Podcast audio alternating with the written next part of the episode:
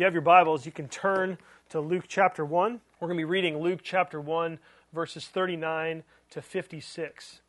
So give ear, which means listen. This is God's word. In those days, Mary arose and went with haste into the hill country to a town in Judah. And she entered the house of Zechariah and greeted Elizabeth.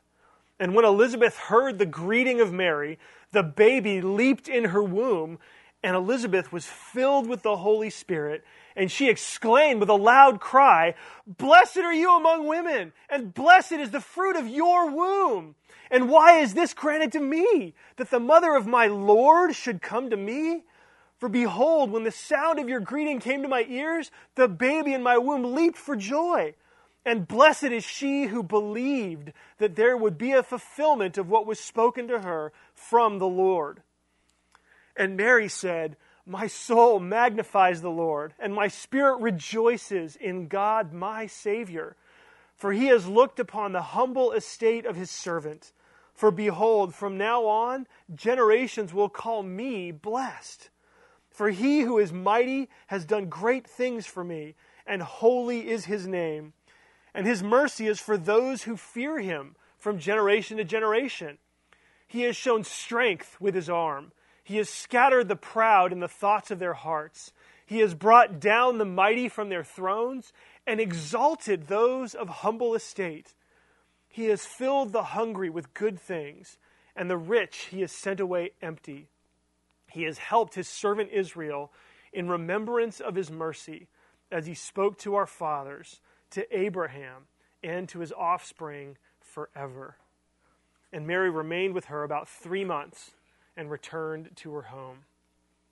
This is God's word. So, we are, as a church, we're preparing for Christmas by looking at the three kinds of relationships that Christmas builds. Okay, last week we saw how Christmas builds our relationship with Jesus.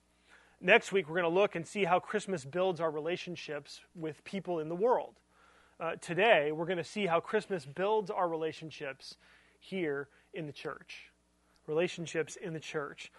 Um, as we build friendships that include our spirituality, that include our relationship with God, uh, those friendships actually help us grow as people. Right? They help us to grow. And so in our text today, Mary and Elizabeth, they show us how spiritual friendships work.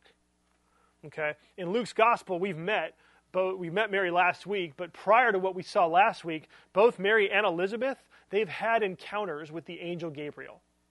Okay, Gabriel has appeared to both of them. They've both miraculously conceived a child, though Mary's was much more miraculous than Elizabeth's. Um, but when Mary heard that Elizabeth was pregnant too, the first thing she did was run off to see her. Okay? If you look at the first verse in our text today, in verse 39, it says, In those days, Mary arose and went with haste into the hill country. Okay?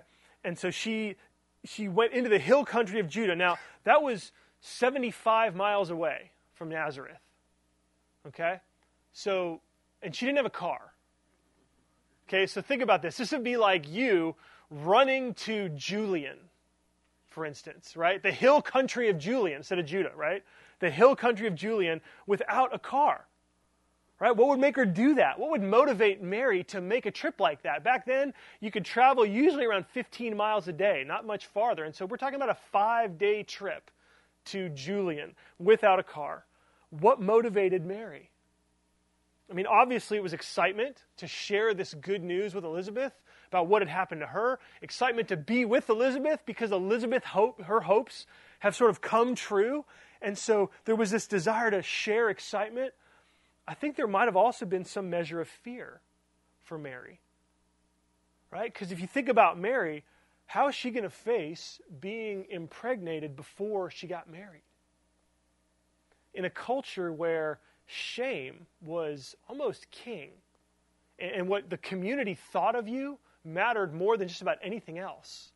Right? How is Mary going to deal with this? Who's going to believe that, oh, yeah, yeah, yeah, she got impregnated by God? Okay.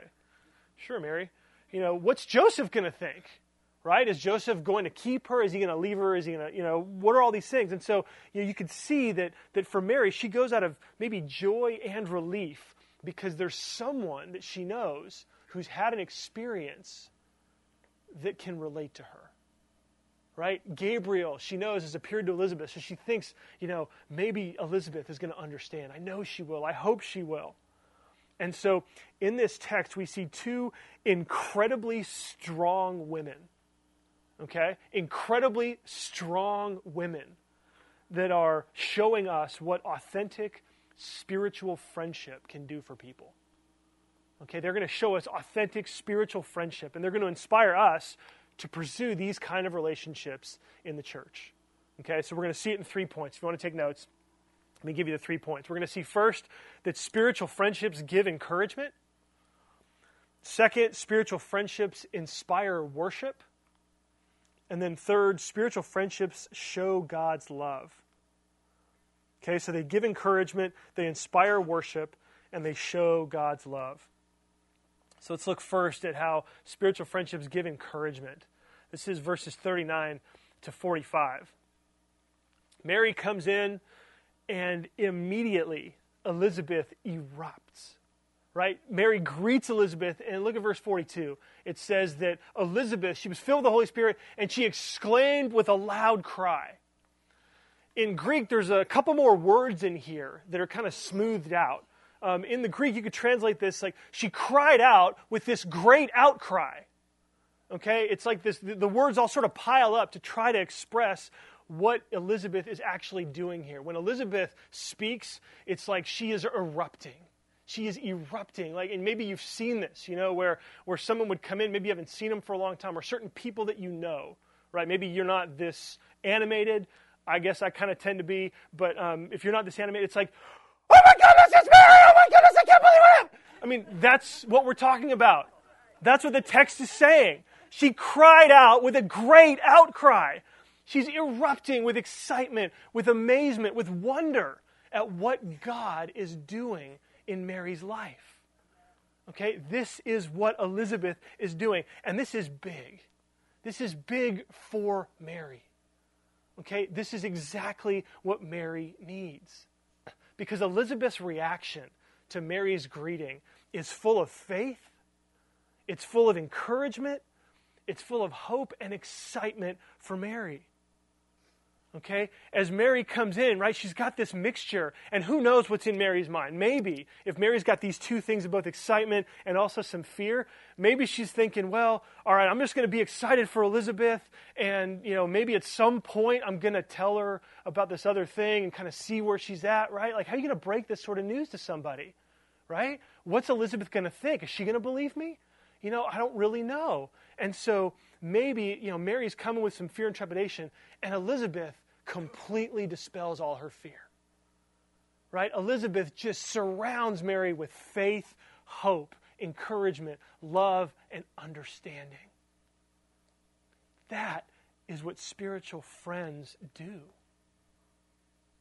Right? When was the last time? I can go either way, right? When was the last time you ever encouraged someone else like this? I'm not saying you have to be super crazy and animated, but you know what I mean? You know, when was the last time you responded to somebody and actually encouraged their hearts? Right? Where you saw what was going on in their lives and you said something that validated what they were going through. That you said, you know, I can see that God is at work in your life. I can see that God is doing this.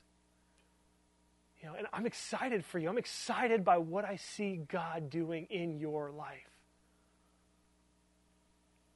I mean, this is what, there's power. It's incredible. It's incredible when you can identify and see what God is doing in someone else's life and name it and say it to the person. That gives people strength, it gives people encouragement. When was the last time you experienced that from someone else? Right? When somebody did that for you, how did that make you feel? Right? That's the kind of joy that's the kind of faith, strength, courage you can give to someone else. And so Elizabeth, she joyously celebrates with Mary. There's another dynamic here that doesn't quite come across because these two women are so filled with faith. But uh, one thing I want you to notice is that Elizabeth shows no pride or envy. Okay? Note this, because this could have been very different. Okay? Um, one author said this Mary's visit to Elizabeth is a wonderful portrait. It's a wonderful human portrait of the older woman pregnant at last after hope had gone, right? And then the younger woman pregnant far sooner than she expected. That might have been a moment of tension, right? Mary might have felt proud, and Elizabeth may have felt resentful. But we see that none of that happens. That doesn't happen here. It's not only that Elizabeth rejoices with Mary, but even the baby in her womb is rejoicing at what God is doing through Mary and Jesus. And so, what we see here, there is real humility and real honor that's being expressed here. Right? It's not jealousy. It's not envy. It's not, well, I wish I had that or I wish that happened to me. It was, wow, this is happening to you. I am excited for you. I'm excited with you. And when you think about two babies in a womb and one leaping for the other, there's actually something else that's going on here that I think Luke is bringing to our attention. Okay? In, if you look up the, the word for leaped, okay, the, where the baby leaps in the womb, it happens twice. It happens once, um, you know, verse 41, the baby leaped in her womb, and then Elizabeth talks about it uh, in verse 44 when the baby leaped for joy. Um, that same word is used actually in the Old Testament. It's used in Genesis chapter 25, verse 22. Okay, in a in a very different context. Okay, you have Isaac and Rebekah. And let me just read you from, from Genesis 25. It says this in verse 21 Isaac prayed to the Lord for his wife because she was barren. And the Lord granted his prayer, and Rebekah, his wife, conceived. The children struggled together within her. Okay, so she's got twins. Right, there's two in there, and they are struggling. It's interesting because it's the same word. The word struggled there is the same word used in our passage for leaped. Okay? And Rebecca says, Why is this happening to me? And the Lord said to her, There are two nations in your womb. There are two peoples from within you, and they shall be divided, and the older will serve the younger. Okay? I think Luke is using the same word because he's trying to help us make a connection. In the case of Rebecca's twins, the struggling was indicating the conflict that was going to characterize the life of these two twins. The conflict that existed between Jacob and Esau, the warring and the competition that took place as each was trying to beat the other. But here, in our passage, in verse 44, we see that the baby is actually leaping for joy. There is no competition here. There is no wrestling together. And this shows that even in the womb, John is submitting to Jesus. Right? And so, in a sense, it's almost like Luke is saying that this is a reversal of the conflict that has existed in the past. That things are different, that everything is changing with the coming of Jesus. John is going to serve Jesus. Even Elizabeth calls Jesus my Lord in verse 43. Why is this granted to me that the mother of my Lord should come to me? And so, what we see is that when Jesus shows up in your life, Jesus can give you perspective and the love that can overcome relational conflicts. Okay? If you are struggling with conflict in relationships, if you struggle with envy or pride, if you struggle with one upsmanship or, or, or just wishing that your life was like someone else's rather than being excited for them, Jesus makes a difference. Jesus brings a reversal to that. Elizabeth says that this is my Lord. Paul says later on in the New Testament, says, if you confess with your mouth that Jesus is your Lord and believe in your heart that God raised him from the dead, you will be saved. You will be saved. And so the contentment, and that's the key, right? It's calling Jesus Lord. That's the key that turns the spiritual life on. That's what gives you that second birth. And when you experience that, that's where you get the strength to not be envious, to not let your pride dominate. That is the reversal. It's saying that Jesus is Lord in my life. So whatever He wants to do, I'm fine with. Whatever He wants to do in me, whatever He wants to do with anybody else, I'm going to rejoice where I see Him work, whether He's working in me or in other people. That's where the strength comes, and we all can experience and express the reversal of relationship conflict uh, that we see here. So Elizabeth, uh, she celebrates with Mary. She shows no pride and envy, and then she declares a blessing on Mary. Right? This is what friends do. Mary, Elizabeth blesses Mary. Look at verse 42. She says, she exclaimed with a loud cry, Blessed are you among women, and blessed is the fruit of your womb. So she says, Mary, you above all other women are blessed. God is in your womb. You are bearing the Messiah, the Savior, the King that will bring us our salvation. And then in verse 45, she blesses her again. She says, Blessed is she who believed that there would be a fulfillment of what was spoken to her from the Lord.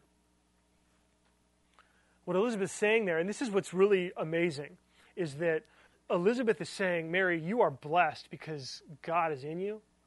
But then in verse 45, what she's blessing is she's saying, Mary, you're blessed because you believe. You are blessed because you believe. If you want to not experience the blessings of God, you don't have to have God in your womb, right? You just have to believe in His promises. Because when you do that, you get God in your heart. Um, and, and, Jesus even says this later in Luke chapter 11, verses 27 and 28. Jesus is speaking to a crowd. He's teaching amazing things. People are just overwhelmed at the wisdom of Jesus and his teaching. And this woman jumps up in the crowd and raises her voice and says this Blessed is the womb that bore you and the breasts at which you nursed. Right? Verse 42. Same thing. But what does Jesus say? Jesus responds to her and says, Actually, blessed rather are those who hear the word of God and keep it.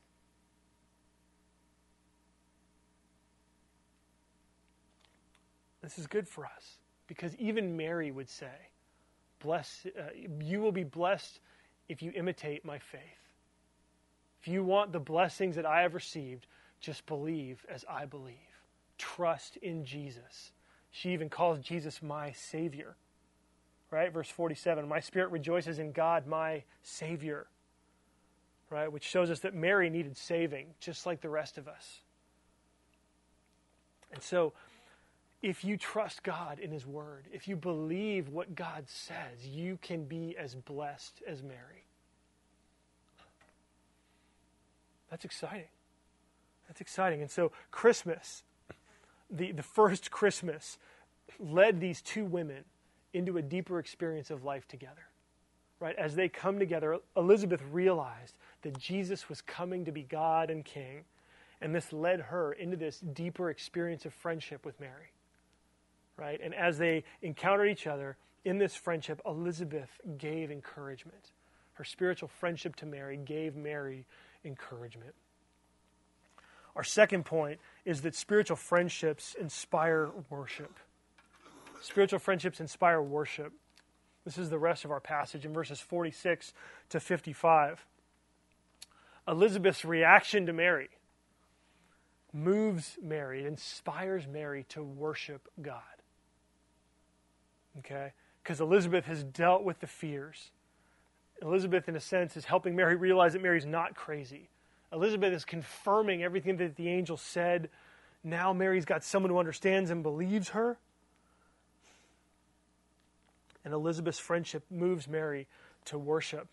You know, this is so important because you're going to have spiritual experiences throughout your life. You're going to have moments in your life where you're going to experience God. in a deeper and more profound way. But let me tell you, that experience is going to fade. Okay? You will have an experience, you'll feel like you're on the top of a mountain. Like you and God are that are so close. It's like you see him face to face. That experience will fade over time. Okay? It will fade. It'll feel less real. You'll start to have doubts. Well, maybe I really didn't experience that. You'll start to forget what it was like. There's things that will happen to you that will cause you to wander, to waver, to wonder if your experience was actually real the way to handle that wavering, that fading away, is that you need relationships in the church. You need spiritual friendships. We call it fellowship in the church. Other people in spiritual friendships who can remind you of your faith, who can help validate it, who can experience your experiences with you, who can share their experiences. Okay? When we have those, it pushes us. Mary, it's really interesting. This uh, verses 46 and 47, they're real short, but they, they show us this really simple sort of two-step process on how to experience God. What she, what she says there, look at verses 46 and 47. It says, And Mary said, My soul magnifies the Lord, and my spirit rejoices in God my Savior. Okay. Step one if you magnify the Lord, then step two, you will experience joy. You see that there? I mean, it's right there in the text. When you magnify the Lord, you, your spirit will rejoice. Okay? It, it really is that simple. To magnify the Lord just means to make him great, to declare how great he is. It means to think about him as the most important thing in your life. It means to worship him right? It's to worship Him. And if you magnify the Lord, you will experience joy. Okay, now that's exciting because that means that the only thing that can keep you from experiencing joy is whether or not you're willing to worship. Okay, no matter what your circumstances are, no matter what your difficulties are, no matter what relationship issues you have, you can experience joy if you magnify the Lord.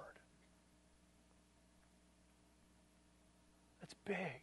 Mary magnifies the Lord, and her spirit rejoices in God. There is joy that will come from God that can transcend all of your experiences. And as you magnify him, as you worship him and lift him up, you know, one preacher always used to say, he said, when we make God great, our problems become small. Right? It doesn't mean that our problems necessarily go away, but they get put in perspective.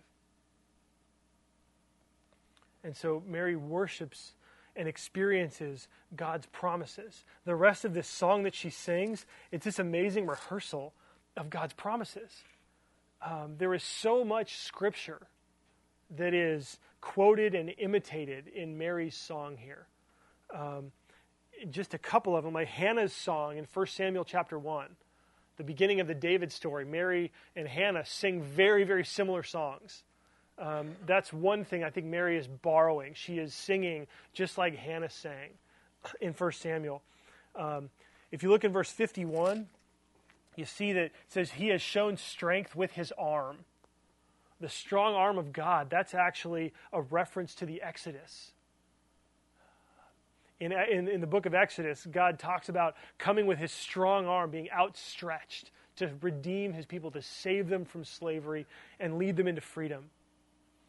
Look at verse 55 as he spoke to our fathers, to Abraham and his offspring forever. So she's going all the way back to Genesis and she's talking about God's promise to Abraham coming true. Mary is seeing and experiencing that God's promises throughout the whole Bible are coming true in her life. This is the fulfillment of God's promises.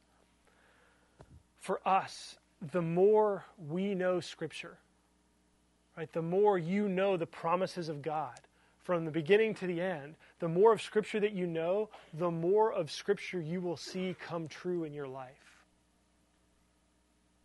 And when that happens, something, something really exciting goes on. Because you realize, wait a second, this is what God says here in this part of the Bible. Right? This is, oh, wait, wait, God did this. And boy, what I'm experiencing is really similar to that. That's what Mary's experiencing. And this is a good, it's really a good encouragement for you just to read. Just to read the scriptures, just to know what the Bible says.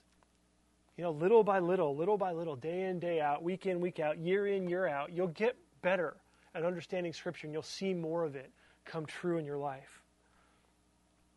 And so, Mary not only sees what God is doing for her in giving Jesus to her, but she also recognizes that what God's doing for her, He can do for the rest of the world.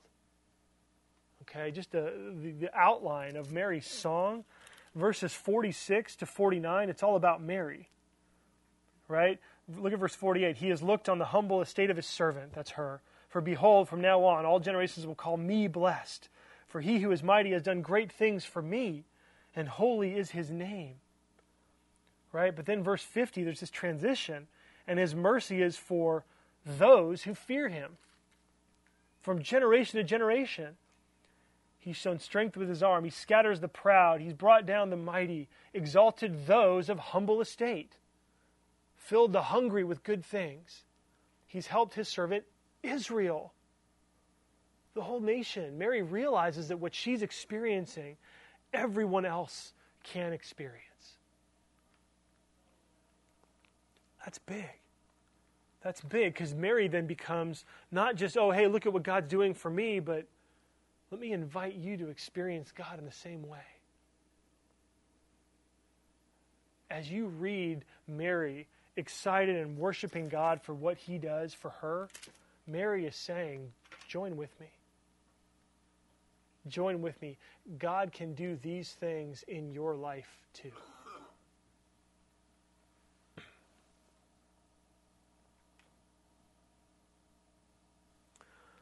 What God is doing, I mean, it's, it's, it's this great reversal. The center of Mary's song is verses 52 and 53. brought down the mighty from their thrones and then exalted those of humble estate, filled the hungry with good things, and the rich he sent away empty. It's this poetic expression of what God does. God is coming in Jesus as the divine warrior, and he is acting against the proud and the powerful. And he does this because not only is he the divine warrior, but he's also the merciful God of the covenant. And so he is acting against the proud and the arrogant and the powerful in order that he might act for those who trust him. You see that? And so, and, and it's interesting because even God triumphing over the proud and the powerful, even that is an invitation to them. Okay, I, I, saw this one quote and I just thought it was great. God flings the proud of heart to the earth in the hope that they will be delivered from their ridiculous vaunting and flaunting to become free and obedient children of God and brothers and sisters to others. When I read that, I thought, man, like that's what he did to me. In my own life, I thought I was just God's gift to the world. I was so proud and so haughty and so arrogant. And God brought me low so that I would look up to Him. I mean, it's an invitation for us to let go of our pride, to let go of the control, to let go of our lives and say, Lord, we're going to live for you. I mean, that's what Mary her song is inviting us to do. Mary was already low. She was a peasant woman from Nazareth, which was a no man town. Right? And God is making her mother of the king, mother of God. He's exalting the lowly. And we're going to see, you know, with the life of Jesus, that he brings down the proud and the arrogant and the powerful. This isn't necessarily against being rich. Um, it's the attitude of your heart that counts. Um, where he says that in verse 51, he says, He's scattered the proud in the thoughts of their hearts. And so the issue there is if the condition of your heart is proud, then God opposes you. Because God's kingdom is a kingdom of humility. Jesus himself is the ultimate proof of that. And so you want to ask yourself as you read through Mary's song, as you hear it being explained, because she's excited about what God's doing for her, what has God done for you? What has He done for you? I want you to think about that for a second. What has God done for you? What is He doing right now in you? Part of our spiritual friendships need to include conversations about that. You know, we like to call them grace renewal stories. That's what we call them because they're stories of how God's grace, His undeserved favor, comes into our lives and helps us grow. It gives us an opportunity to love somebody else, right? Gives us an opportunity to help somebody else understand about Jesus, right? All these ways that we experience God's grace we got to be sharing these stories with each other. Mary is responding to Elizabeth and saying, Elizabeth, I'm overwhelmed. I'm going to worship the Lord, and I want you to hear what God is doing in my life. I want you to hear my experience of it. We need to be sharing with each other in that same way. So you got to have people in your life that you're telling them, hey, this is what God is doing in me. Here's what I see God doing. The good and then the bad too. Right? Here's what I'm struggling right? Because then they can give you encouragement. But as you testify, as you tell other people what God is doing in your life, it gives them a chance to be invited into that same experience with you, to rejoice with you.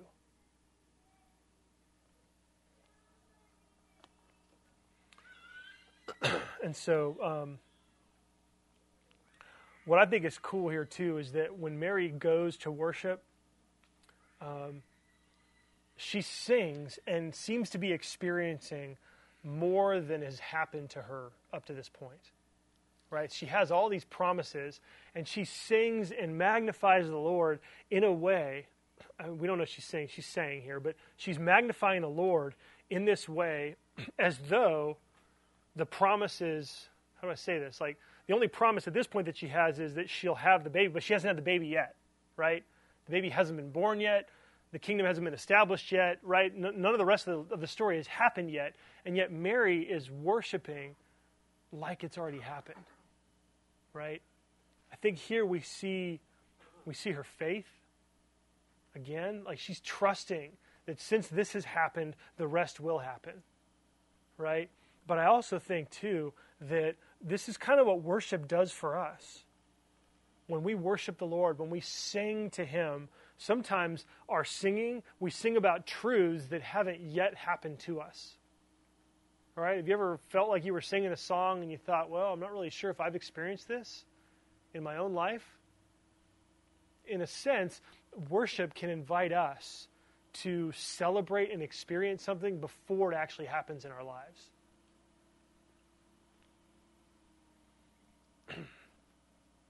and so Mary is, is inspired to worship. The spiritual friendship with Elizabeth inspires Mary to worship. Our last point is that spiritual friendships, they show God's love. They show God's love. Because in this interaction, we see that God hears, that God is looking with favor, and God is acting for his people. All of the verbs in Mary's song the subject of all the verbs, the person who's doing the stuff, is God. Right? He has looked on the humble estate of his servant. He who is mighty has done great things for me. His mercy is for those who fear him. He has shown strength with his arm. It's God. God has shown strength with his arm. God has scattered the proud. God has brought down the mighty. God has exalted those of humble estate. God has filled the hungry. God has sent the rich away empty. God has helped his servant Israel.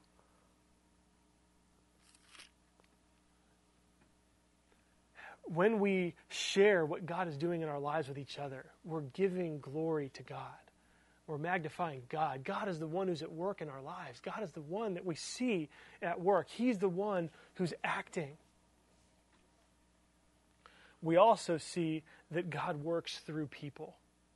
Okay? Because the bigger story here, outside of Mary and Elizabeth, is that God is moving to save the world. Okay? God is moving to save the world the world in all of its struggles, in all the ways it's broken, in all the difficulties of life. God is moving to bring healing, redemption, and restoration. And God does it through these two women. God will not work apart from people. Okay, that means that in your life there are things that God will not do outside of you. Okay, he is going to use you, every single one of you. If you will trust him, he will use you in powerful ways to bring about the salvation of others, to bring about the healing of our neighborhoods and communities, to bring about the healing of relationships. He uses people. Now, we don't want to mix this up, okay? So we have two things that go on here right? We have God acting, and Mary talking about how God is the one who has to act. And then we have God acting through Mary and Elizabeth, right? So these two things. And that's kind of helpful to know, right? It's good to know. It's actually good news that because if it were entirely up to us, let's just pack it in, right? Let's go home. It's not. There are things that God does that only God can do. Okay? And we see that the whole point of Christmas is that there are some things that only God can do. Remember the passage in Isaiah 63 I looked for someone to help and found no one. I looked, but there was no one to respond. So I came down and brought salvation. Right? That is Christmas. There are things that only God can do. There is a reason why Jesus had to come to walk this earth because only He could be the sacrifice for our sins. Only Jesus could go to the cross because only Jesus was perfect to not die for His own sins so He could die for ours. Right? Only Jesus could overcome the power of sin and death and emerge victorious from the grave, never ever to die again. And so it's God's responsibility to save but what we see in Mary and Elizabeth is that God has asked us to be the ones who share his salvation with each other and with others. Okay? God saves, and then we proclaim his salvation to the ends of the earth. And that starts with each other here. It starts with building strong, deep, lasting spiritual friendships with each other. And what I think is, is, is really it's a good place for us to kind of to wind this up is that spiritual friendships show God's love because God's love is often the way that he or the way that God expresses his love is often through these friendships. Okay? God will normally not show up and give you a hug, but there are brothers and sisters in this church family who will. Right? While we see in Scripture that God weeps over those who struggle and comes near to them through His Spirit, boy, there's just something about having someone else staring into your eyes, crying with you, and pleading with God on your behalf.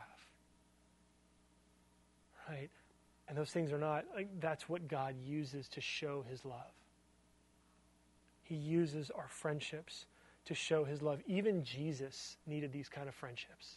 Even Jesus needed the 12 and the three, right? His 12 disciples and then the, and the three that were um, specially close to him. And so, spiritual friendships show God's love. Um, the most wonderful way is because Jesus is a friend to us.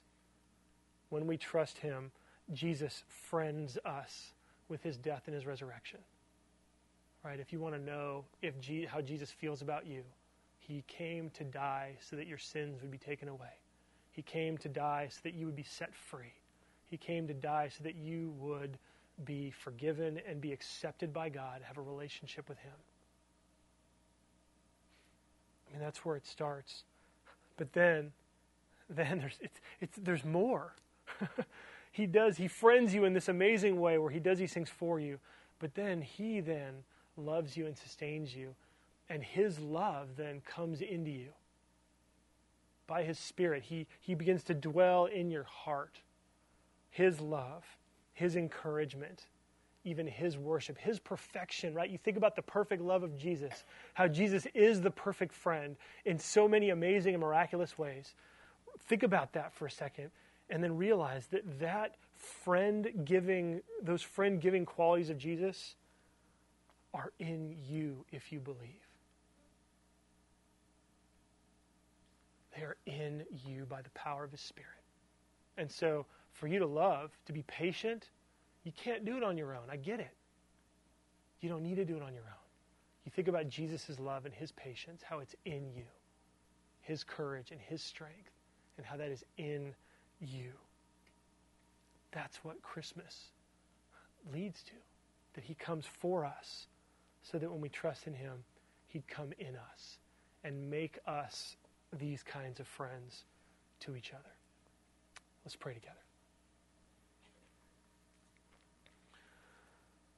Lord Jesus, we, we, just, we stand in awe. We stand in awe of the way that you love, that you care, and the way that you work through people. And we confess we haven't been this kind of friend to others. We failed in this. There are times when we have aspired to being this kind of friend, but we need you and your friendship in our lives. We need it to cover us, and we need it in us so that we can be this kind of friend. Jesus, would you inspire us with a vision for what our church family will look like when these relationships abound in our family? When we can love each other the way Mary and Elizabeth loved each other. Help us to give each other encouragement inspire us with our friendships to worship you as the giver of these friendships and help us to experience your love. Jesus, I pray that you would touch the folks here who aren't Christians yet. He would show them what being a friend with you is. Would you show them what you've done for them and draw them to trust you? Draw them into your friendship, into your presence and change all of us, Lord. Make us more like this so that we can be a family that gives you honor. We pray this in your name. Amen.